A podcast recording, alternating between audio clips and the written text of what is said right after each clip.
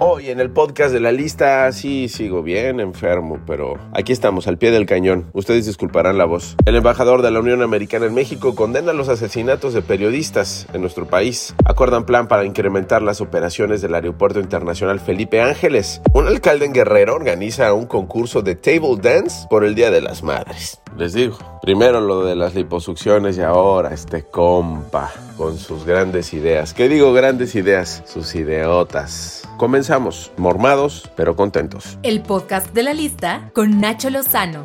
La Fiscalía de la Ciudad de México, encabezada por Ernestina Godoy, está girando órdenes de aprehensión y solicitando fichas rojas al Interpol con información falsa además de conducir peritajes psicológicos a modo y que hoy estoy poniendo en evidencia con pruebas. Las autoridades han hecho caso omiso de esta evidencia para evitar que salga a la luz la fabricación de las carpetas por parte de Ernestina Godoy y se conozca la verdad.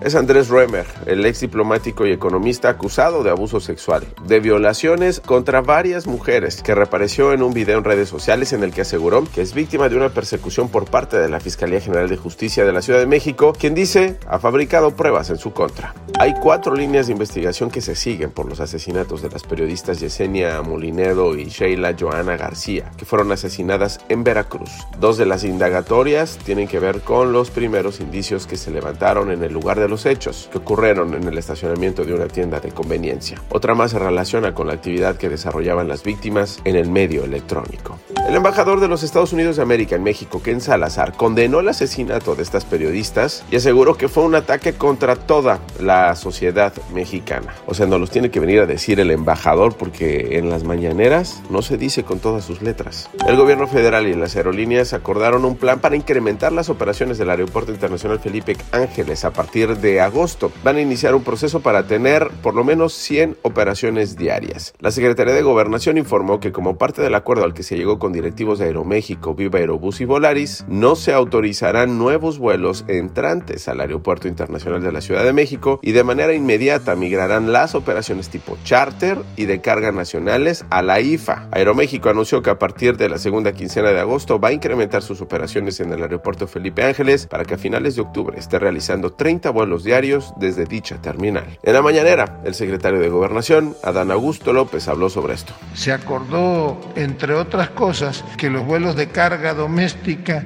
y de charters van a migrar sus operaciones casi de inmediato al Aeropuerto Internacional Felipe Ángeles.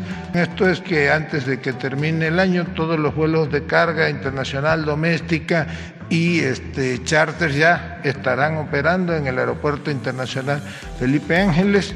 La primera sala de la Suprema Corte de Justicia de la Nación va a resolver en su sesión de este miércoles si se mantiene la penalización de la posesión simple de marihuana. En la mañanera, el presidente López Obrador reiteró el llamado a su homólogo estadounidense Joe Biden de extender la invitación de la Cumbre de las Américas a todos los países del continente. Dijo que en caso de hacerlo, los pueblos latinoamericanos se lo van a reconocer. Y decirle al presidente Biden que así como va a tener esa oposición, también si toma una decisión de invitar a todos los pueblos, todos los pueblos de América Latina van a saber reconocerlo porque se abre una etapa nueva.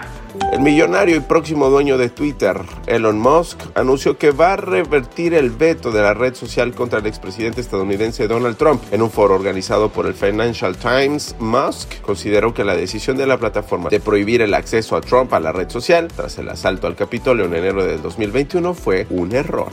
La Organización Mundial de la Salud informó que se han registrado 348 casos de esta hepatitis, oiga, que nos tiene a todos muy preocupados. Es de origen desconocido y se presenta en niños. Además detalló que se han acelerado los estudios sobre el posible papel del adenovirus y de la infección por COVID-19. Antes de irnos el pilón. El pilón de la lista. Y el alcalde priista de Ajuchitán del Progreso en Guerrero, Víctor Hugo Vega, dijo, ¿cómo celebramos a las madres? ¿Cómo las celebramos? Ah, ya sé, con un table dance. Escucha.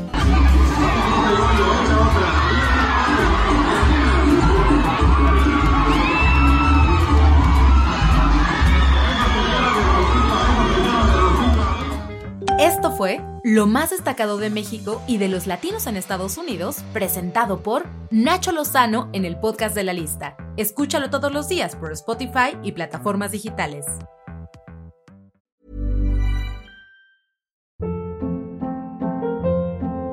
Hold up, what was that? Boring. No flavor. That was as bad as those leftovers you ate all week. Kiki Palmer here, and it's time to say hello to something fresh and guilt-free. Hello Fresh. Jazz up dinner with pecan-crusted chicken or garlic butter shrimp scampi. Now that's music to my mouth. Hello Fresh. Let's get this dinner party started. Discover all the delicious possibilities at hellofresh.com.